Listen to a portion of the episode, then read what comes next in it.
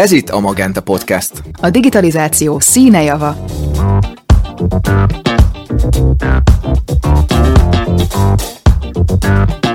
Sziasztok! Hamarosan összegyűjtjük nektek a legizgalmasabb podcasteket a podcast.hu oldalon, a hazai podcast világ epicentrumában. Az a terv, hogy jövő év elején már böngészhettek majd a jobbnál jobb tartalmak között, sőt, ami igazán nagy újdonság lesz, kereshettek is, méghozzá a műsorban elhangzott szövegek alapján. Az oldal ugyanis képes lesz majd a hangzó szöveget írotta alakítani, és ebben tud majd keresni. Begépelitek a kulcsot, amire kíváncsiak vagytok, és az oldal megtalálja nektek azt a podcastet, amiben erről beszélnek. Ahhoz, hogy legyen miben keresni, podcastek is kellenek. Hogyha szeretnél bekerülni a kereshető podcastek közé, és van egy jó műsorod, regisztrálj a podcast.hu-n, és kerülj be te is a válogatott kínálatba. De addig is, itt a Magenta Podcastben most felvillantjuk nektek, milyen sokszínű is a podcast világ. Itt lesz a Hihetetlen Történelem Podcast két hostja, a VMM-ből a Popfilter házigazdája, az NRC-től egy szakértő, aki minden számot, adatot ismer a podcast világból, és a podcast gyártó Beaton Studio producere is. Kis háttérinfo az epizód elején még nektek, hogy a beszélgetéseket a koronavírus járvány miatt ezúttal hibrid módon, vagyis egymástól távol vettük fel. Manci és a vendégek találkoztak a stúdióban, én pedig online voltam velük.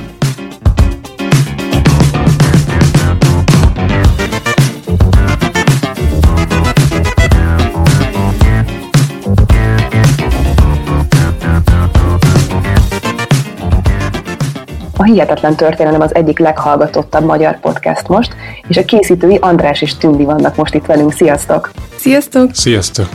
Sziasztok! Hát először is ugye ti rádiós tapasztalat nélkül vágtatok bele a 2020-as karantén időszak közepén ebbe, a, ebbe a podcast dologba, mert hogy, hogy esetleg András, te voltál az, aki elfogyasztottad az összes létező tartalmat, nem volt, amit hallgattál, és úgy gondoltad, hogy csinálok egyet? Vagy hogy indult ez? Hát ez egy kicsit túlzás, de, de közelít a valósághoz. Igen, ő, akkoriban gyakran jártam el futni, és arra lettem figyelmes, hogy egyszerűen nem jön ki annyi magyar podcast, amennyit futok. A történelmi érdekelt, és ilyen podcast nem volt Magyarországon, úgyhogy úgy döntöttem, hogy mi lenne, ha ezt kipróbálnám. Tündi, te pedig már a második epizódban, mint vendég meg is jelentél András oldalán. Miért így vágtál bele, és hogy lettél aztán mégis te is host? Hát én egyébként nem voltam rendszeres podcast hallgató, tehát ez inkább az Andrisra volt jellemző, hogy podcasteket hallgat ugye futás közben. És nagyon vicces, mert megvette egy mikrofont, és elkészítette ugye az első adást, és hát így én végignézhettem, hogy hogy készül ezekre az adásokra, ugye rengeteget olvasott előtte, jegyzetelt, és aztán ugye felvette a, az első adást több részletben, és hát ez a nappalinkban történt, mert nekünk a nappalink a stúdió. Úgyhogy ilyenkor teljes csendben kellett lenni, ami kicsit nehéz, mert egyébként egy macskánk is. De elkészült az első adás, és meghallgattam, és nagyon-nagyon büszke voltam az Andris, hogy ezt elkészítette, viszont ő úgy találta, hogy így talán egy kicsit monoton az, hogy egyedül mondja el a dolgokat, és akkor megkérdezte, hogy van-e kedvem csatlakozni. És nekem pedig volt, és akkor készítettük el a második adást közösen, és ez egy iszonyatosan jó tapasztalat volt, tehát nagyon jó élmény volt együtt felkészülni rá, meg, meg felvenni az adást, szóval, hogy nagyon szuper volt és tök jó visszajelzéseket is kaptunk hallgatóktól, és akkor, akkor valahogy úgy maradtam, és, és azóta ezt így közösen csináljuk. Ti mind a ketten, amit nem tudom, hogy mennyire tudnak hallgatók, vagy nem tudják, de hogy ti dolgoztok, tehát ti főállásban dolgoztok, de este gépészmérnökként, te pedig meg egy, egy, egy pénzügyi Igen. területen ö, dolgozol, de hogy jött a történelem? Hát talán az, hogy szabadidőnkben szeretünk olvasni és lépten nyomon annyi történetbe belefut az ember, amik nagyon érdekesek, és amiket annyira jó lenne, hogyha mindenki tudna. Egy csomó olyan dolog van Magyarország történelmében is, ami nem köztudott, de büszkék lehetnénk rá, külföldön is töménytelen érdekesség van, és hát ezek a történetek valahogy így elvesznek így az étterben. Ezt szerettük volna, hogyha ezt, ezt minél több emberhez eljutnának ezek a történetek, és hát Nyilván az embernek általában nincsen ideje, hogy elolvasson 400-500 oldalas könyveket különböző történelmi témákból, aminek lehet, hogy egy része nem izgalmas annyira, viszont mi mindig megpróbáljuk a legizgalmasabb részeket kiszemezni, azokat összegyűjteni, és azokat egy adásba beletenni. Valaki kérdezte tőlünk, hogy mindketten szeretjük a történelmet, és én például nem szerettem a történelmet, egy tantárgyat az iskolában. Viszont én is nagyon szeretek olvasni, meg, meg egyébként egész sokat szoktunk utazni, hogyha, hát igen, hogy éppen nincsen Covid, és, és megtehetjük, és mindig utána szoktunk nézni azoknak a helyeknek, ahova megyünk, hogy mi a helynek a története, és akkor így jött, hogy ezeket amúgy tök szívesen elmesélnénk. Mennyire volt nehéz beletanulni ebbe? Voltak ilyen gyerekbetegségek, amiken túl kellett esnetek? Igazából olyanok vannak, amik még, még talán mindig fent állnak, tehát hogy nekünk hát korábban sose beszéltünk például mikrofonba, vagy nem volt ilyen tapasztalatunk, hogy, hogy előadjunk valamit. És azért ezt, ezt meg kellett szokni, sőt nekem még, még mindig, mert egyébként én például alapból hadarok, és nagyon zártan beszélnek, és amikor felveszünk egy adást, akkor oda kell figyeljek arra, hogy, hogy ezen azért javítsak. De így is kaptunk már visszajelzéseket hallgatóktól, hogy tök jó az adás, csak a tündi hadar. és ez például egy olyan dolog, amit, amit például, például javítanom kell, és hát igen, erre oda is kell figyelnem, és, és igyekszem is például. Hát és de, de hogy közben meg iszonyatos a hallgatottságotok, tehát ezzel a top listákon ti folyamatosan ott vagytok már egy, már egy jó ideje. Amikor elkezdtétek, akkor volt bennetek ilyen kis ilyen félsz, hogy csak úgy magunknak csináljuk, és hogy Tündi András, hogy csak egy pár részt kidomunk, és aztán meglátjuk, mi lesz, vagy, vagy inspirált benneteket az, hogy egyre többen hallgattak, egyre több visszajelzést kaptatok? Szerintem abszolút inspirált, ez egyértelmű, de szerintem érdekes az, hogy két éve, ugye mi a karanténnak a legelején kezdtük el, az első adás az akkor jelent meg, egyébként már a Covid előtt már elkezdtük ezt tervezni, de aztán otthon is kellett maradni, úgyhogy még több idő volt ezzel foglalkozni, de hogy hogy két éve azért az emberek sokkal kevésbé fogtak bele úgy egy podcastbe, hogy abból ők ilyen nagyon hatalmasat szerettek volna álmodni. Ma már szerintem sok podcast úgy indul, hogy vannak célkitűzései, amiket lehet, hogy el fog érni, lehet, hogy nem. Nekünk két éve ilyen szóba se jött az első adásnál. Emlékszem, hogy mekkora dolog volt, amikor azt láttam, hogy az egyik adásunknak elérte az ezer fő a meghallgatottság, vagy annyian hallgatták meg, tehát így megdöbbentem, és így, hát ez hihetetlen. Hát nyilván most már ez, ez más, meg mi is nagyobb számokat érünk el, de hogy... Még most is ilyen öröm van, amikor látjátok, hogy hanem az ezret, hanem egyre több és többet látszott a számlálon? Szerintem abszolút, nagyon motivál. Meg amikor kiteszünk egy adást, akkor aznap mindig ilyen tök izgatottan frissítgetjük a, a hosting oldalunknak a statisztikáit, és ugye ott látszik, hogy hányan töltötték le, és az egyébként iszintesen jó érzés, amikor azt látjuk, hogy mondjuk kitesszük, és aznap mondjuk meghallgatták mert 5000-en. Egész hihetetlen is, hogy ennyi ember mondjuk meghallgatta ténylegesen, szóval nagyon jó érzés. És ami, ami különösen motivál, amikor mondjuk valamelyik ismerősöm mondja, hogy jaj, hallgattam az adásotokat, és ez olyan érdekes, hogy, hogy találkozunk hallgatókkal, és hogy ú, ez az ember tényleg meghallgatta. Tehát én nem csak egy szám, hanem tényleg emberek vannak így a számok mögött, és hogy, hogy szeretik, amit csinálunk, ez nekünk nagyon-nagyon motiváló. Van YouTube csatornátok, vagytok Facebookon is, hirdettek. Mennyire ismeritek jól a social médiának a világát? Hát nincs túl nagy tapasztalatunk, és így menet közben tanulunk bele a dolgokba. Most a YouTube-ot egyébként már, már leállítottuk, tehát oda már nem töltünk fel mostanában adásokat. A Facebook oldalunkat pedig nagyon-nagyon szeretjük kezelni. Igyekszünk kapcsolatban lenni a hallgatóinkkal. Például kitaláltuk, hogy minden második adásunkat ők tudják megszavazni, mi kiteszünk két opciót, és akkor ők megszavazhatják, hogy, hogy melyik az, amit, amit szeretnének, és általában ilyen nagyon egyértelműen nyer az egyik téma. És egyébként egész aktívak, tehát például egy ilyen szavazáson ilyen 600-700 ember szokott szavazni, ami, amit rengeteg. Hirdetésre egyébként próbálkoztunk az elején, tehát amikor elindítottuk, akkor indítottuk a Facebook oldalunkat, amikor a csatornát is, tehát rögtön megcsináltuk a logót, és akkor nagyjából talán azt hiszem, hogy az első adást is már kitettük Facebookra, és akkor gondolkodtunk, hogy hogyan lehetne népszerűsíteni, és tényleg nulla tapasztalattal így gondoltunk egyet, hogy akkor majd hirdetünk, és amúgy nem volt sikeres, mert valószínűleg valószínűleg rosszul állítottuk be a paramétereket. Tehát én túl nagy célközönséget adtunk meg, azt hiszem, hogy az volt, hogy Magyarországon élő 18-65 éves korú emberek. az elég, nem egy, nem egy szűk célközönség. Szóval abszolút tapasztalatok nélkül vágtunk bele, és hát így beletanulunk lassan. Mert azért itt is voltak nehézségek, ugye? Tehát ugye volt pont a náci Németország és a szexualitás témakörét boncolgató adásotok után, ugye a Facebook algoritmus ugye letiltott benneteket időre, mert hogy Hitler fényképe volt igazából az az, az ok, ami miatt ugye tiltással kerültetek. Érnek még ilyen nehézségek benneteket, vagy ugyanúgy, ahogy egy podcast készítésben egyre jobbak és jobbak vagytok epizódról epizódra, ugyanúgy a, a social média világát is úgy egyre jobban ismeritek meg. Hát igen, próbálunk fejlődni. Szerencsére énekben már nem szoktunk belefutni ilyen amatőr hibákba, de azt, azt hiszem kiderült, hogy Stalinról le, lehet feltölteni képet, csak Hitlerről nem, szóval vannak ilyen furcsaságok. Igen, mi egyébként azért necces, mert ugye nekünk a logunkban is van egy egy konkrétan egy ilyen kis ikon, ami hát ilyen híres, híres személyek vannak a logunkban, és az egyik egyébként pont azt hiszem, hogy Hitler, és hát így csak kis, kis bajsz és a haja, tehát hogy szerencsére ezért ezt még nem banolta a Facebook.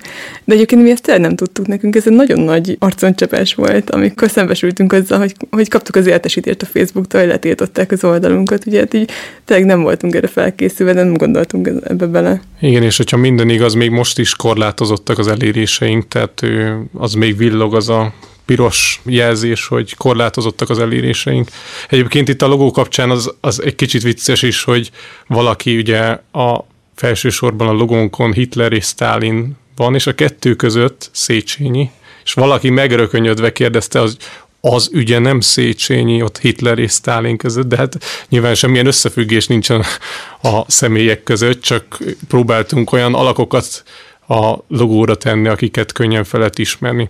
De a kérdésedre válaszolva egyébként vannak mindig apró nehézségek, de próbáljuk a Facebookunkat is úgy alakítani, hogy minél több olyan érdekes tartalmat tegyünk ki, ami, ami érdekli az embereket. Az utóbbi időben egyre több adásnál készítettünk montázsokat, tehát ez egy audio formátum, ugye a podcast, és így az emberek nem, nem látnak semmit abból, hogy, hogy mondjuk tényleg az adott esemény az, az, az hogyan is nézett ki a valóságban. Tehát mondjuk az alkatrazból való szökés, azt lehet, hogy meghallgatja valaki, izgalmasnak tartja, de az egy érdekes kiegészítés, hogyha mondjuk még Facebookon el tud, meg tud tekinteni 20 képet ezzel kapcsolatban, amik mutatják mondjuk a szökésnek a bizonyítékait. Igen, hát az Instán egyébként még nem vagyunk annyira aktívak, de főleg a korábbi villámtöriket töltjük föl, tehát ugye egy kép és egy ilyen rövid leírás az adott eseményről vagy személyről, de most egyébként egy ilyen nagy vágyam az, hogy legyen egy TikTok csatornánk.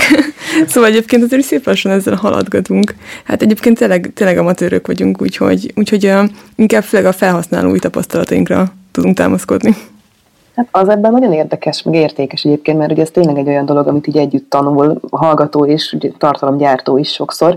Ti mit tanácsolnátok egyébként annak, aki most vágna bele egy podcastbe, aki mondjuk olyan újévi fogadalmat fogad meg, hogy na, akkor 2022-ben elindítom a saját podcastemet. Azt tanácsolnánk neki szerintem, hogy, hogy legyen pozitív, ne lepődjön meg azon, hogyha nem ér el az elején akkora számokat, mint amekkorát a YouTube-on szokott látni az ember, legyen kitartó, mert ez, ez az egyik másik nagy tapasztalatunk, hogy hogyha valaki hosszan, kitartóan és lelkesen, olyan lelkesen, hogy azt a hallgatók is érzik, beletesz mindent, az adásaiba és a, a podcastjébe, akkor az, az meghálálja magát. Igen, meg hogy szerintem az fontos, hogy, hogy igen, hogyha mondjuk azt érzi valaki, van egy mondani valója, ami szerint a nagy közönséget is érdekli, akkor abszolút érdemes szerintünk podcast csatornát indítani. Tehát ugye ez most elég egy ilyen felszállóákban van ez a műfaj, talán egy kicsit az lehet nehéz az elején, hogy, hogy kitűnni a többi közül. Én azt javasolnám nekik, hogy mindenképpen vágjanak bele, igen, hogy legyenek kitartóak, és hogy, hogy próbálják népszerűsíteni a podcastet, tehát az ilyen social media felületeken, hogy minél több emberhez elérjenek. Hát nagyon köszönjük, hogy itt voltatok. Sok-sok hallgatót kívánunk még nektek. Köszönjük Ez szépen. A hihetetlen történethez.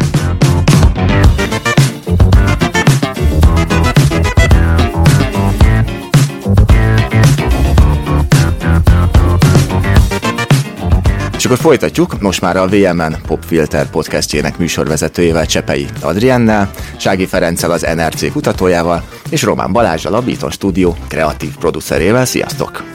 Sziasztok! Sziasztok! Feri, én először hozzád fordulnék kérdéssel, hiszen a kutatásaitok szerint Magyarországon körülbelül 800 ezeren hallgatnak rendszeresen podcasteket.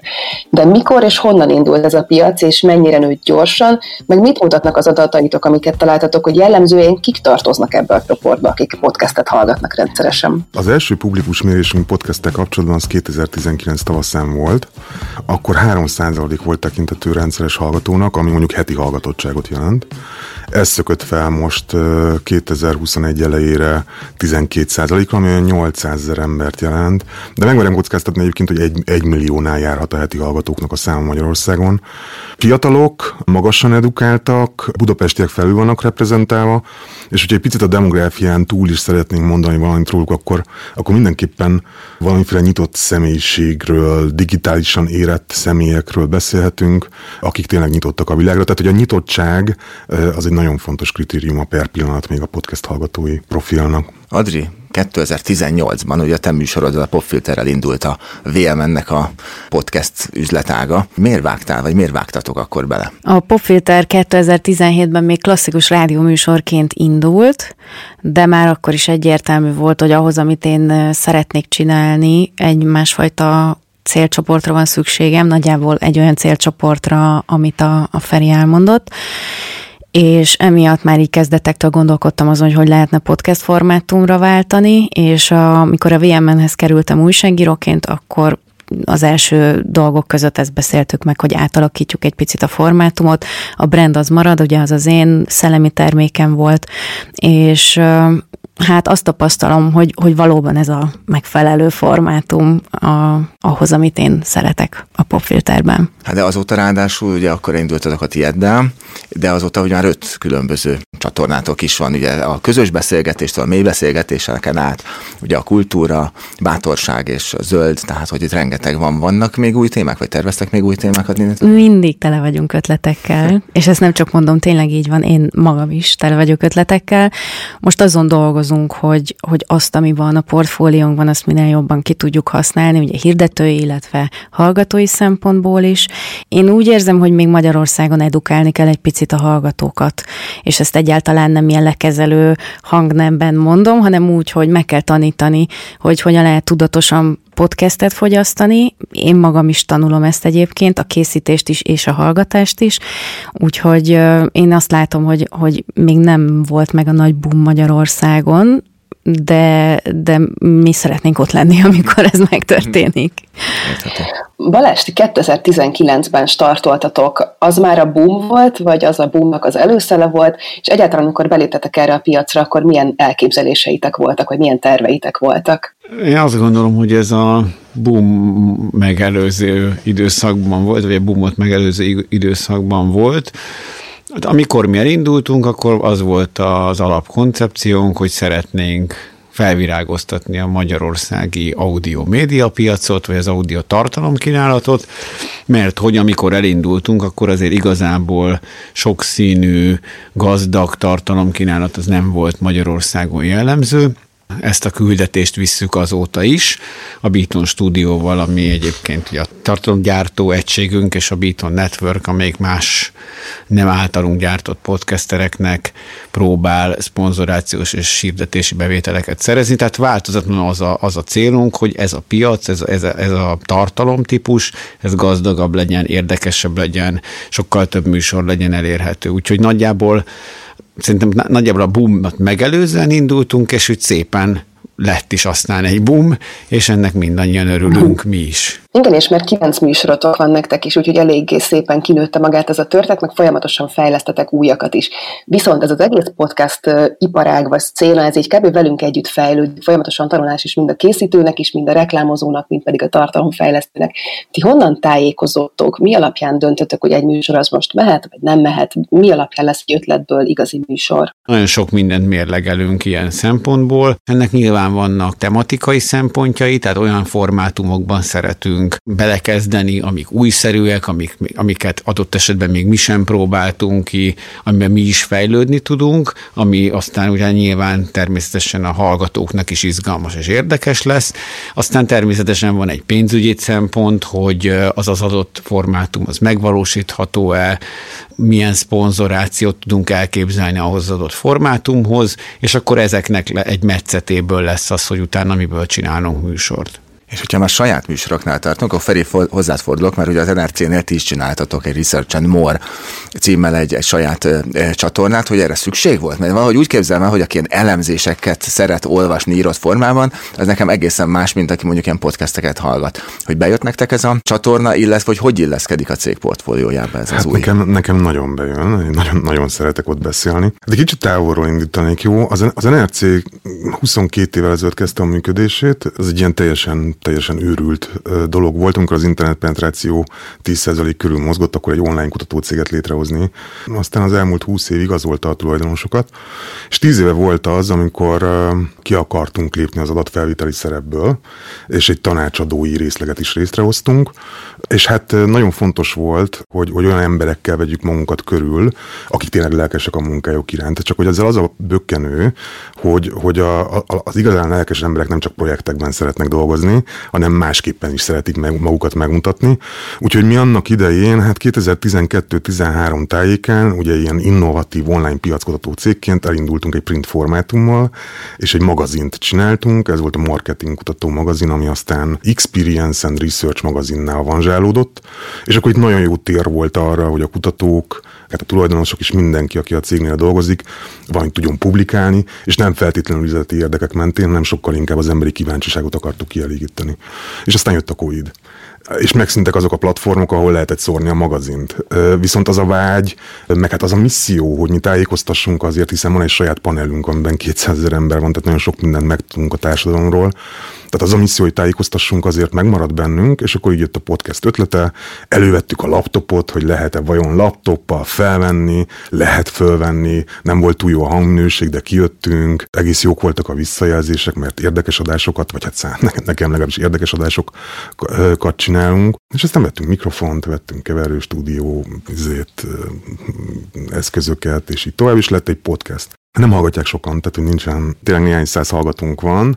Abban bízom, hogy azért ők mindenképpen az üzleti szférából jönnek, de nekünk üzleti érdekünk úgy önmagában a podcasthez nincs. Ilyen látens hatások vannak, tehát hogy szerintem egy podcasten keresztül egy kutató meg tudja mutatni a lelkesedését bizonyos témák iránt, meg egyáltalán az élet iránt, és akkor abban bízunk, hogy ennek vannak olyan látens hatásai, ami mondjuk a mi ügyfeleinknek bejön. Mit gondoltok, ha van egy skála, aminek az egyik vége az, hogy elit médium a podcast, a másik pedig az, hogy mainstream médium, akkor így hol vannak a podcastek, és milyen irányban láttok elcsúszást vagy elindulást? A világon mindenütt úgy indult a podcast, hogy egy elit médium, és egyébként azért többé-kevésbé elit médium is maradt de hát így nyilván a hallgatói réteg az azért folyamatosan szélesedik, és mondjuk egy angol száz vagy egy Egyesült Államok piacán ott például azért most már azt lehet mondani, hogy mainstream médiumról van szó, de még mindig, hogyha megnézi az ember a tartalomkínálatot, akkor azért még mindig van valamiféle felülreprezentáltsága az ilyen értelmiségi témáknak. Ezt médiatörténeti vagy sajtótörténeti szempontból egyébként nagyjából ahhoz tudnám hasonlítani, amikor megjelentek egy ilyen tizen mondjuk öt évvel ezelőtt az írott sportblogok például, mert hogy ott van egy ilyen elmélyültség, van egy olyan, ami mondjuk egy sportnapilapban nem lehet meg egy adott csapattal, vagy akár egy adott sportággal kapcsolatban, de a blogot felületén annyit írtál, meg olyan mélységben, olyan benfentes módon, ahogyan máshol addig nem lehetett, és aztán van, ami megmaradt nagyon réteg blognak, van, ami átalakult teljesen, lettek tévéműsorok, lettek rádióműsorok, lettek podcastek az egykori blogokból.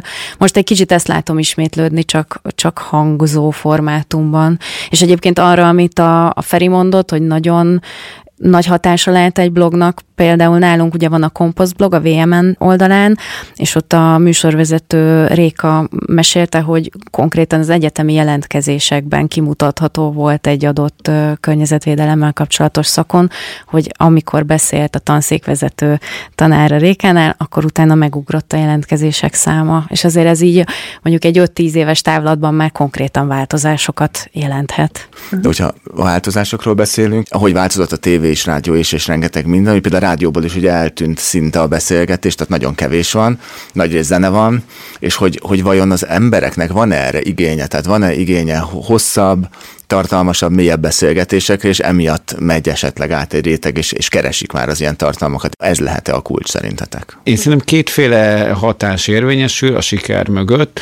Az egyik az egy globális médiafogyasztási trendváltozás, ami szerint a lineáris tartalomfogyasztástól, tehát amikor így folyamatosan követsz még egy televíziót nézel, olvasol egy, egy napilapot, tehát inkább az on-demand típusú médiacsatornák felé mozdulnak az emberek, tehát most már nem tévét nézünk, hanem Netflixen vagy HBO-gon nézzük a mozgóképes formátumokat, vagy YouTube-on adott esetben, rádió helyett, ami ugye lineáris szolgáltatás helyette podcasten tudunk audio tartalmat fogyasztani, és akkor emellett még van ugye az a másik hatás, hogy magyar nyelven igazából audio tartalmat zenei tartalmon kívül nem nagyon tudsz fogyasztani, csak podcast formában. És igazából megvan az igény rá, mindig is megvolt az igény arra, hogy hosszabb, elmélyültebb, érte, értelmesebb anyagokat hallgassanak az emberek audioformában. Erre mi voltak régebben talk rádiók, de ezek szép fokozatosan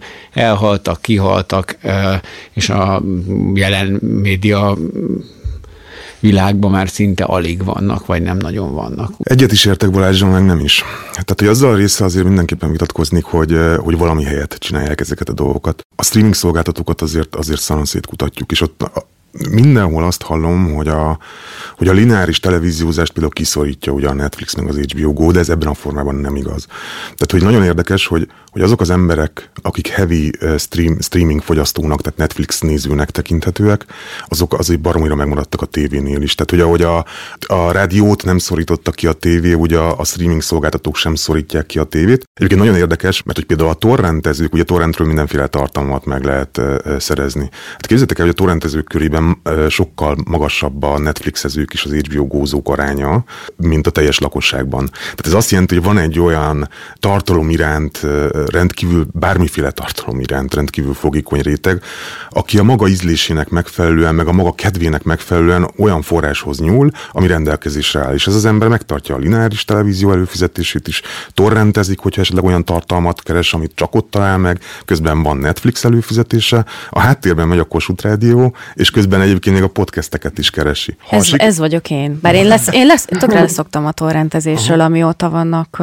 Ugye néha nem tudod elkerülni újságíró újságíróként, mert olyasmihez kell hozzájutnod, amihez máshol nem tudsz, de én teljesen leszoktam uh-huh. róla, és, és ez létezik, tehát ez én, én vagyok, akit most leírtál, hogy mindenhol kell fogyasztani egy, mindent. Egyre, egyre többen vagyunk uh, ilyenek egyébként. Uh, tehát, hogy ez a szuper tartalomfogyasztói réteg folyamatosan nő a társadalomban, és szerintem a podcast valahogy erre is rá tudott csatlakozni, tehát, hogy ez a formátum még bőven elfér. A siker mögött egyébként az on én is, én is látom, hogy azt a Balázs mondta, tehát, hogy ezzel viszont nagyon egyetértek, és ez az on ez egy nagyon fontos, nagyon fontos kritériuma a siker sikernek, de közben meg ez a legnagyobb gát is. Tehát, hogy amikor én, amikor én felnőttem, gondolom a TV Maci mindenkinek mond valamit, ugye mindenki nézett TV Macit, nyugtassatok meg, hogy nem én vagyok. persze, Tehát, hogy akkor annak volt eleje, vége, meg a, a Walt Disney vasárnaponként, ugye annak is volt eleje, vége, és akkor tudomásul vettem, hogy akkor annak ott vége van az én gyerekeim már, már ugye YouTube-on néznek mesét, vagy Netflixen néznek mesét, és fel nem foghatják, hogy milyen az, hogy valaminek vége van. És ami plusz, pluszban még hozzá, ez az on demand, ezt neked ott választanod kell. Hogy egy döntést kell hoznod, mielőtt szórakozol. Ami egy ilyen egyszerű dolognak tűnik, de azért mindenki ismeri azt a jelenséget, nem, hogy fölmész a Netflixre, és basszus, mit nézzek. És a végén mindig a jó barátokat nézed. Na jó, az bejön. Én a, a David Attenborough mozikat szoktam, mert az olyan biztonságos. Jó, most nem akartam a Pokémon mondani.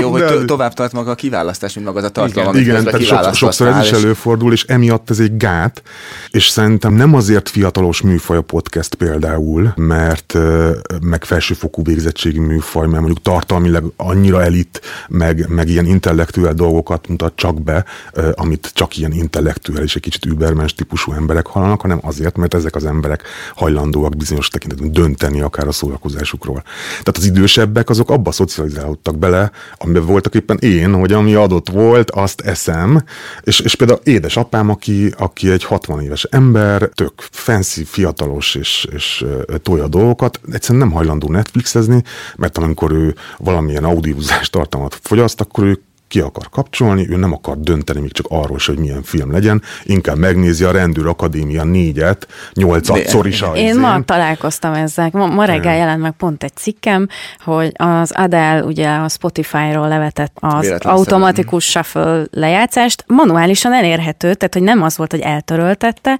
és ebből egy ilyen kisebb palota forradalom alakult ki a komment szekcióban a VMN cikkem alatt, hogy nekik ne akarják megmondani, hogy sorrendbe kelljen hallgatni.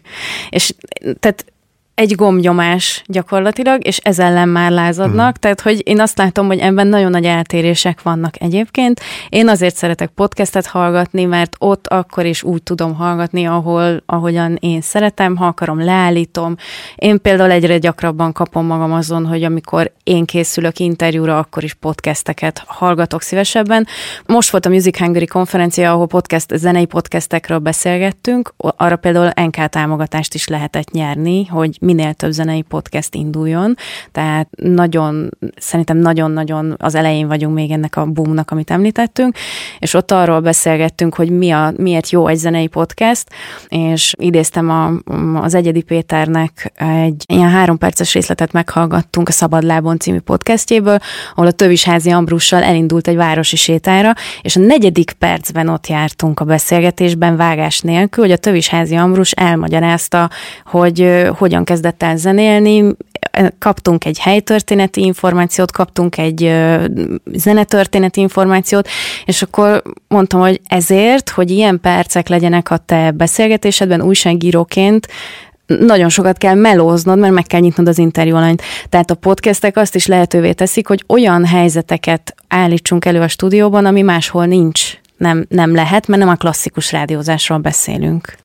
és szerintetek a pandémia az milyen hatással volt a podcast piacnak a növekedésére? Nagyon érdekes volt egyébként, amikor bejött a koronavírus, akkor a világ szinten visszaesett nagyon durván a podcast hallgatási idő, mert hogy nagyon sokan munkába járáskor hallgatják a műsorokat, és utána volt egy kb. egy ilyen három-négy hónap, ami után így egyszerűen az történt, hogy, hogy ezek a reggeli és esti, tehát munkába járás és hazameneteli időszakok, ezek így megszűntek, mint kiugró hallgatási idő, és utána beállt tulajdonképpen így egész nap hallgatnak az emberek műsorokat, tehát visszaállt a korábbi trend, sőt még növekedett is.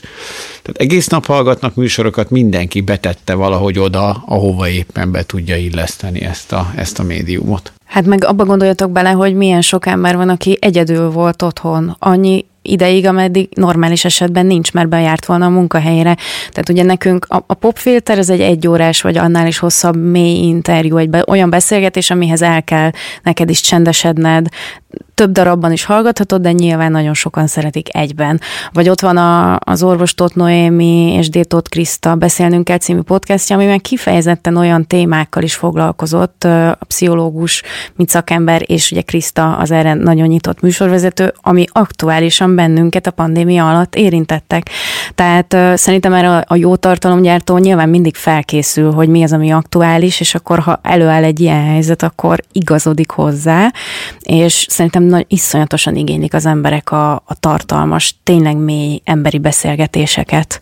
Ugye ez egy három oldalú dolog, az egyik oldalt most megbeszéltük, van a másik oldal, hogy készítői szinten a, a járvány alatt, hogy, hogy elindultak-e, vagy láttátok, hogy, hogy többen jelentek meg, akik ugyanúgy, ugye most beszéltünk pont ebben az epizódban hihetetlen történelmesekkel, hogy ők is azt mondták, hogy valamit csináljunk, már csomó időn van, mondom, ki, kioffoltam már az összes műsort, láttam a Netflixen, az összes internetes oldalt már szátböngésztem, hát csináljunk valami programot, és elkezdték csinálni.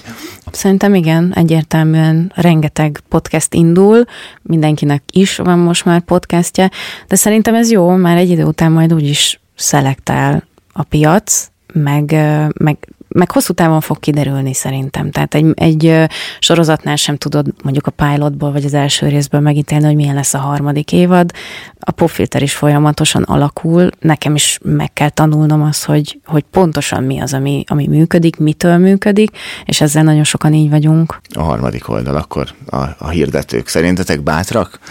Most jelen pillanatban a hirdetők, hogy emellett a médium mellett leteszik a voksukat, vagy, vagy még nem bíznak abba, hogy, hogy ilyen csatornán reklámozzanak. És ez most persze bármit is jelenthet a reklámozást, tehát nem csak egy ilyen klasszikus spot elhelyezést, hanem bármilyen együttműködést is, vagy, vagy még nagyon az elején járunk ennek az útnak.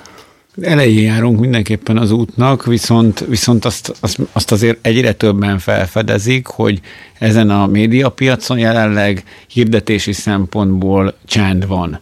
Márpedig, hogyha csend van egy piacon, akkor ha te ott megjelensz, akkor arra, arra sokkal nagyobb figyelem fog irányulni, mint hogyha egy ilyen elképesztően zsúfolt hirdetési piacra, mint amilyen az online média piac, vagy a televízió reklámok piaca, vagy lépnének be. Úgyhogy ilyen szempontból vannak hirdetők, akik ezt eh, észreveszik, és emiatt belépnek, és ezek általában rendkívül sikeres együttműködések is egyébként.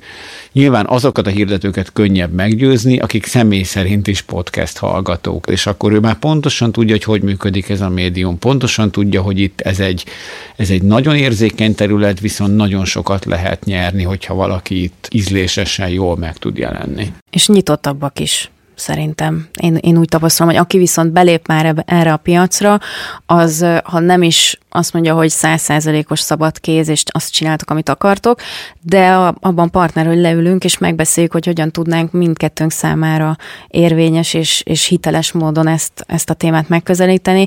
Én újságírói pályafutásom legjobb együttműködéseit ennek a, a, a szcénának köszönhetem, tehát hogy csupa olyan együttműködésem volt eddig a popfilterben, amióta VMN-nél vagyok, amire, amire mindenféle, tehát szakmai és, és minden szempontból büszke vagyok úgy látom, hogy tehát most nem kell különösebben bátornak lenni hirdetőként, hogy, hogy, hogy beszállj erre a piacra, mert hogy ez egy baromi jó cucc.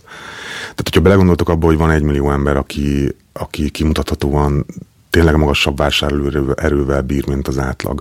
Ha belegondoltok abba, hogy, hogy ez egy olyan formátum, ami, ami nincsen belesűrítve most ugye a podcast reklámokról beszélek, nincsen belesűrítve mondjuk egy 30 szekes spotba, hanem egy sokkal ö, hosszabb, ö, megvolása nem így van, de egy, egy hosszabb ö, spot, spot host is akár ugye elbír ez a, ez a műfaj. És akkor még azt is tegyük hozzá, hogy a kutatási adatok azt mutatják, hogy egyébként a podcastet a fogyasztók is nagyon relevánsnak érzik, tehát azt érzik, hogy nekik szól az a hirdetés, ami megjelenik a podcastben, és egyébként figyelemfelkeltőnek is tartják.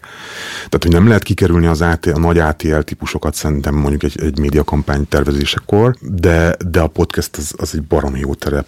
Szerintem időkérdése, hogy, hogy a hirdetők rátaláljanak erre a, erre a piacra. És milyen típusú hirdetéseket lehet elképzelni ebben a, ebben a piacban? A legfontosabb a hirdetésekkel kapcsolatban, hogy azt a szituációt kell megérteni, hogy a podcast hallgatás az, az, a, az a legintimebb médiafogyasztási szituáció. Tehát az, ez ugye abból adódik, ahogy fogyasztjuk a podcasteket, jellemzően fülhallgatóval, vagy egy autóban ülve, egyedül, csak a műsorra koncentrálva. Innentől kezdve, hogyha itt ebbe egy olyan típusú hirdetés jelenik meg, ami nem releváns, akkor az iszonyatos elutasításba fog ütközni. Viszont, hogyha bármi olyan jelenik meg, ami releváns, akkor az meg egy elképesztően nyitott fűre fog tulajdonképpen rásugárzódni, tehát onnantól kezdve a hirdetőnek viszonylag egyszerű dolga van. Nemrég kijött egy olyan kutatás, ami arról szólt, hogy hogyan lehet, tehát hogy a, a márkák mit tudnak elérni egy reklám segítségével,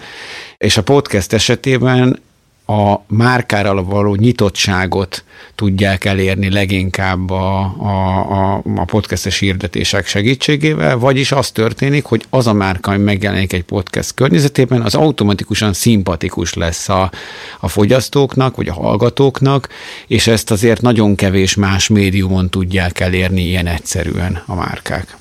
Úgyhogy a Melinda kérdésedre visszatérve, tehát, hogy ez egy ilyen általános fontos dolog, hogy így kell hozzáállni a hirdetéshez, és akkor igazából milyen típusok vannak. Van ugye egy klasszikus ilyen spot jellegű megjelenés, ez a legritkább egyébként az amerikai médiapiacon is. Van egy úgynevezett host readed, tehát amikor a műsorvezető mondja el a hirdetést, vagy mondja el azt, hogy ki támogatta a műsort. Ez az egyik leggyakoribb egyébként az amerikai podcast média világban is. Ez, a, ez az, amit a fogyasztók a leginkább elviselnek, és akkor van egy ilyen köztes megoldás, amikor nem a, a, a műsorvezető mondja el, de, de tulajdonképpen arra az adott podcastre, vagy arra a csatornára specializált hirdetés készül el, és ezt valaki adott esetben a csatornának a hangja, vagy egy, vagy egy kifejezetten a podcastre optimalizált hang mondja el, e, ez is egyébként egyre jobban terjed.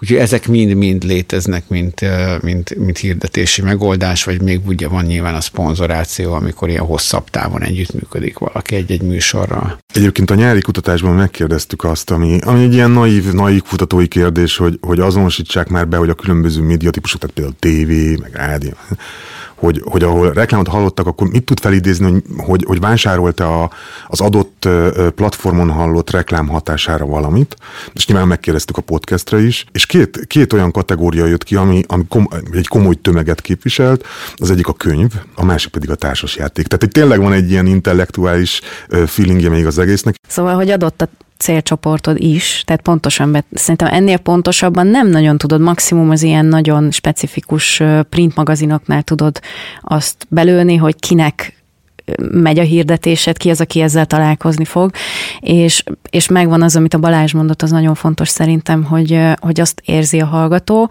hogy oké, okay, meghallgatom a spotot, vagy elmondják előtte, hogy ki a téma támogató, de ez azért van, hogy az a tartalom, amit én szeretek, ez létrejöhessen, ez a, ez a kicsit ilyen romantikus felfogás, ez szerintem már nincs meg máshol a, a médiapiacon. Igen, úgyhogy szerintem ez egyébként a ti döntésetek lesz tartalom előállítóké, hogy kit engedtek be ebbe a, a dologba, és kit nem. Mert hogy ugye a nagyon intellektuális, felsőfokú végzettségű emberek is mosnak fogat, eh, esznek margarint, és, és fogyasztanak mindenféle egyéb terméket, tehát hogy előbb-utóbb ö, ö, szerintem ezek meg fogják találni, ezek a hirdetők is az utat. De hogyha beszélünk arról most, hogy kit engedünk be, de hogy hova engedjük be, ugye a másik fontos kérdés maga a platform. Tehát ugye meg maga az egész podcast, ugye egy különböző közösségi oldalakon is vita van arról, hogy aki mondjuk YouTube-on képpel is kirakja, az vajon podcast-e vagy nem podcast. Ugye vannak a különböző lejátszók, hát a klasszikus ilyen Spotify, Google Podcast és az egyéb applikációk, meg a SoundCloud, meg a YouTube, hogy amikor mondjuk Adri, ti indultatok, hogy mi alapján döntöttétek el, hogy mi legyen az a platform, ahol, ahova kiteszitek ezeket? Az egy, az egy fontos kérdés szerintem, hogy megyünk-e YouTube-ra. Mi videós formátummal nem mentünk pop, popfilterileg, de az év, egyes évadok után feltöltjük a, az adott évad adásait, képpel, állóképpel, és hát így is többenetes, tehát nem tudom, a Potyondi Edinás rész az valami 200 ezer megtekintésnél jár, úgyhogy tényleg engem bámulnak végig. úgyhogy nem tudom, de, de nyilván ezt podcastként fogyasztják, Szóval ez meg egy, egy másik kutatás vagy vizsgálat eredménye szerintem az, hogy, hogy hogyan használjuk a YouTube-ot, ki az, aki háttérnek, ki az, aki nézi, ki az, aki hallgatja. Mi alapvetően nem, nem, nem készítünk videókat, tehát mi alapvetően audiotartalom előállításban vagyunk szakértők és jók, és ezért audiotartalmakat csinálunk. Elég kevés beszélgetős műsorunk van, és a jövőben még kevesebb lesz. Innentől kezdve, hogyha mi képet is csinálnánk a hang mellé, akkor azt már dokumentumfilmnek, vagy, vagy nem tudom, filmnek hívnák. Úgyhogy e, ilyen szempontból mi így a YouTube-ban, vagy a YouTube-os podcastekben annyira nem hiszünk. Egyébként van létjogosultságukat, nemzetközi fronton is rengeteg ilyen van, rengeteg formátum ezt tulajdonképpen még igényli is, nincsenek különösebben szerintem jelentőséggel, ez attól függ, hogy milyen tartalmat csinál az ember, kinek készíti, és melyik platform az, ami a legnagyobb elérést tudja ezzel elérni. Ahol van egy jelentős YouTube-os elérés, amúgy is, mint például a VMN esetében rengeteg videós tartalom is van, hogy nyilván logikus ezt a elkészülő audio tartalmat is feltenni adott esetben kép nélkül, vagy mozgókép nélkül is a YouTube-ra, hiszen az ugye tovább növeli a, a YouTube-os letöltés számot, amivel pedig ugye nyilván bevételhez lehet jutni a tartalom előállító oldalon. A mi esetünkben, mint nincs YouTube-os elérésünk és olyan műsorunk, ami ott futna, ezért igazából nem érdemes abban gondolkodnunk. A mennyiség az azért nagyon-nagyon gyorsan nő, egyre több podcastet lehet elérni, meghallgatni, de nagyon fontos szerintem a minőség kérdése is, mert hogy sokan mondják azt, hogy hát podcastet bárhogy el lehet kezdeni, csinálni kell hozzá egy laptop, vagy egy telefon, vagy egy alap mikrofon, és akkor úgy neki csináljuk. Na de azért ez nem feltétlenül maradhat így hosszú távon. Most is szűrő már a podcasteknél a minőség, vagy esetleg majd ez csak később fog szóba kerülni? Hát szerintem már számít. Én már az első évadban kaptam olyan megjegyzéseket, hogy ennek a résznek most egy picit rosszabb volt a hangja, és az iszonyatosan sokat számít, kifejezetten tartalmi szempontból, és ez lehet, hogy meglepő, amit mondok, de így van, hogy hova ülteted be az embert, akivel beszélgetsz. Tehát nagyon nem mindegy, még az sem nálunk a stúdióban például szabályozni lehet a fényeket, ami tényleg azt gondolná az ember, hogy apróság, de amikor egy órán át mély interjút készítesz valakivel, akkor baromira nem mindegy, hogy feszeng a helyén, vagy egy ilyen intim, kellemes, meleg, sárgás fényben egy hősugárzó mellett üldögél, most elárultam a kulisszatitkaimat, de hogy nagyon nem mindegy, nagyon sok vetülete van ennek, szerintem fontos a minőség hangilag is, meg minden egyéb szempontból.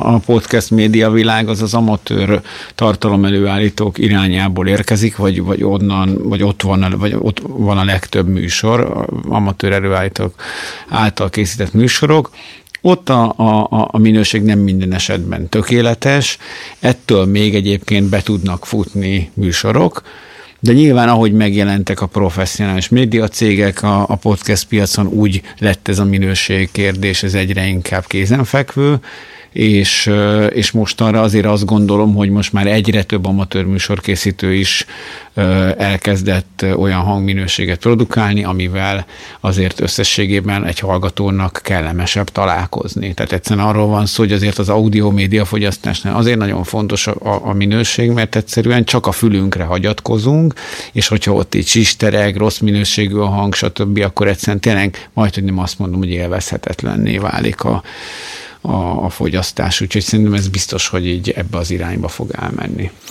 Igen, hát ez törvényszerű, mert hogy a nap 24 órából áll. Mi azt látjuk, hogy például a heti, a heti podcast hallgatók azok, azok átlagosan 2,4 tized, tehát 2-3 podcast vannak rá, rácsúszva, és az az a podcast szám, amit rendszeresen hallgatnak. Egy idő után nem lesz hova bővülni. Tényleg törvényszerű az, hogy a piac ezt szabályozni fogja, lesznek kiesők, lesznek új belépők, akik majd felemelkednek, mint ahogy egy csomó, csomó más piacon is így van. Én itt is ezt várom. Most, most kétségkívül egy pesgés van, tehát hogy most mindenki nagyon próbálkozik, mindenki nagyon csinálja, még mi is. Most ebben a szakaszban vagyunk, szerintem egy-két év múlva itt tisztulási folyamatok fognak elindulni. Hát ha már itt tartunk, akkor így egy jós kérdést így a végére nektek szegeznék, hogy mit gondoltok, hogy 2022-ben, illetve mondjuk 10 év múlva hogy látjátok, vagy hol látjátok a, a podcasteket a médiapiacon? Én fogyasztói oldalról közelíteném meg ezt a kérdést, jó? Tehát, hogy pont azért, ahogy korábban beszéltem, hogy az on-dimensioning szerintem az egy nagyon nagy lehetőség, egy nagyon szuper dolog, de közben meg óriási gát is. Ezért el fog a podcast piac is érni hát szerintem egy-két éven belül egy plafont, ahonnan nagyon nehéz lesz építkezni, illetve lehet építkezni, mert ahogy, hát elnézést, de az idősebbek, akik a lineárisban vannak, meg a one-to-many kommunikációs formákban vannak beleszocializálódva, elkezdenek egy kicsit kikopni, és ugye a fiatalabb generációk, akik meg nem ebbe szocializálódtak bele, hanem inkább a döntésközpontú tartalomfogyasztásba, úgy fog így lépésről lépésre nőni tovább a penetráció, de szerintem nagyon hamar lesz egy ilyen, egy ilyen plató, tehát tényleg egy, egy két-három éven belül, és aztán, hogy tíz év múlva mi lesz ebből az egészből, nekem fogalmam nincs, hogy szinte nem tudom, nektek erre van bármilyen gondolat? Hát szerintem kevesebbet olvasunk. Ennek több oka is van, pont most jött ki az a kutatás, hogy Magyarországon kb. minden tizedik ember olvas csak rendszeresen könyvet. Ez úgy látom, hogy a, a, a figyelmünk is csökken. Újságcikkek szintjén is érzékelhető, úgyhogy szerintem egyre nagyobb szerepe lesz a hangzó tartalmaknak. Azon kívül én úgy érzem, hogy, hogy egy picit a megvalósításban fejlődnünk kell, és ezt még nem látjuk, majd csak négy-öt év múlva fogjuk látni, hogy, hogy mivel kell előrukkolni, hogy megragad a figyelmét az embereknek. Most nyilván itt korlátozottak a tévéhez képest a lehetőségeit, tehát mondjuk nem elég, ha villantasz, és ezáltal arra leszel kényszerítve gyártóként, hogy, hogy kitalálj olyasmit, ami addig még nem volt. Vagy akár visszanyúlja a nagy klasszikus rádiós műfajokhoz, és azokat megálmod a 21. századra. Tehát szerintem nagyon sok út áll előttünk, és azt most jelenleg lehetetlen el, eltalálni szerintem, hogy tíz év múlva mire lesz igénye az embereknek. Ami a jövő évre vonatkozik, mert elsősorban azt kérdezted, hogy mi várhat egy közeli jövőben, abban biztos vagyok, hogy a tartalom kínálata színesedni fog, tehát olyan formátumok fognak megjelenni, amik eddig nem voltak, amik érdekesek, amik nagyon szórakoztatóak, és ezzel nyilván újabb és újabb rétegeket fognak tudni rábírni podcast fogyasztásra, tehát újabb fogyasztói, hallgatói rétegeket, és ezzel párhuzamosan, és ez szinte biztos, hogy jelentős mennyiségű hirdetői pénz fog megjelenni ezen a piacon, ami azt jelenti, hogy finanszírozhatóbbá válik ez az egész műfaj, az egyedi ö, független podcasterek szempontjából is, illetve hát nyilván a nagyobb médiacégekhez is egyszerűen látható mennyiségű pénz fog áramlani hogy ez így meddig tud felfele menni, azt nem tudom. Minden esetre ugye az Egyesült Államokban 2014-15 tájékán indult el az, ami nálunk most, és a változatlanul minden évből évre 20-30-40 százalékos növekedés van, mind hirdetési bevétel, mind műsorszám, mind hallgatószám szempontjából. Úgyhogy igazából ez azért így elég hosszú távon várható sikeres terület. Szóval legközelebb, ha beszélgetünk, akkor már mi is majd Zoomon leszünk, vagy Viberen, és Los Angelesből a luxusvilágból jelentkezünk. Ez a terv. Legyen így, akkor szerintem beszéljünk róla egy négy év van, ha azt mondtad úgyis, hogy a tíz év az hosszú idő, és addig is, és meg akkor is majd hallgassuk egymás hangját. És hogy köszönjük, hogy itt voltatok. Köszönjük, köszönjük szépen. szépen.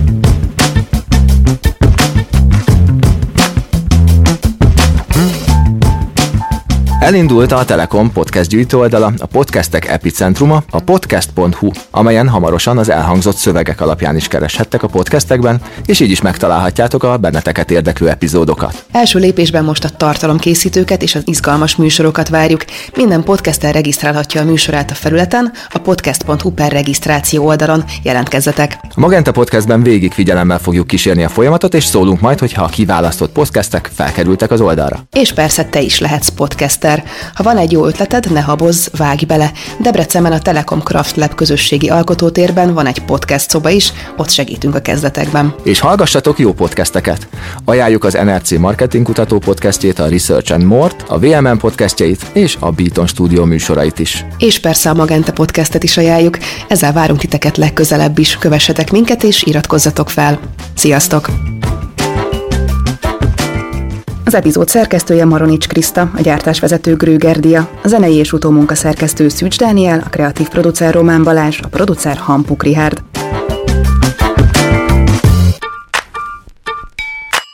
Beaton Studio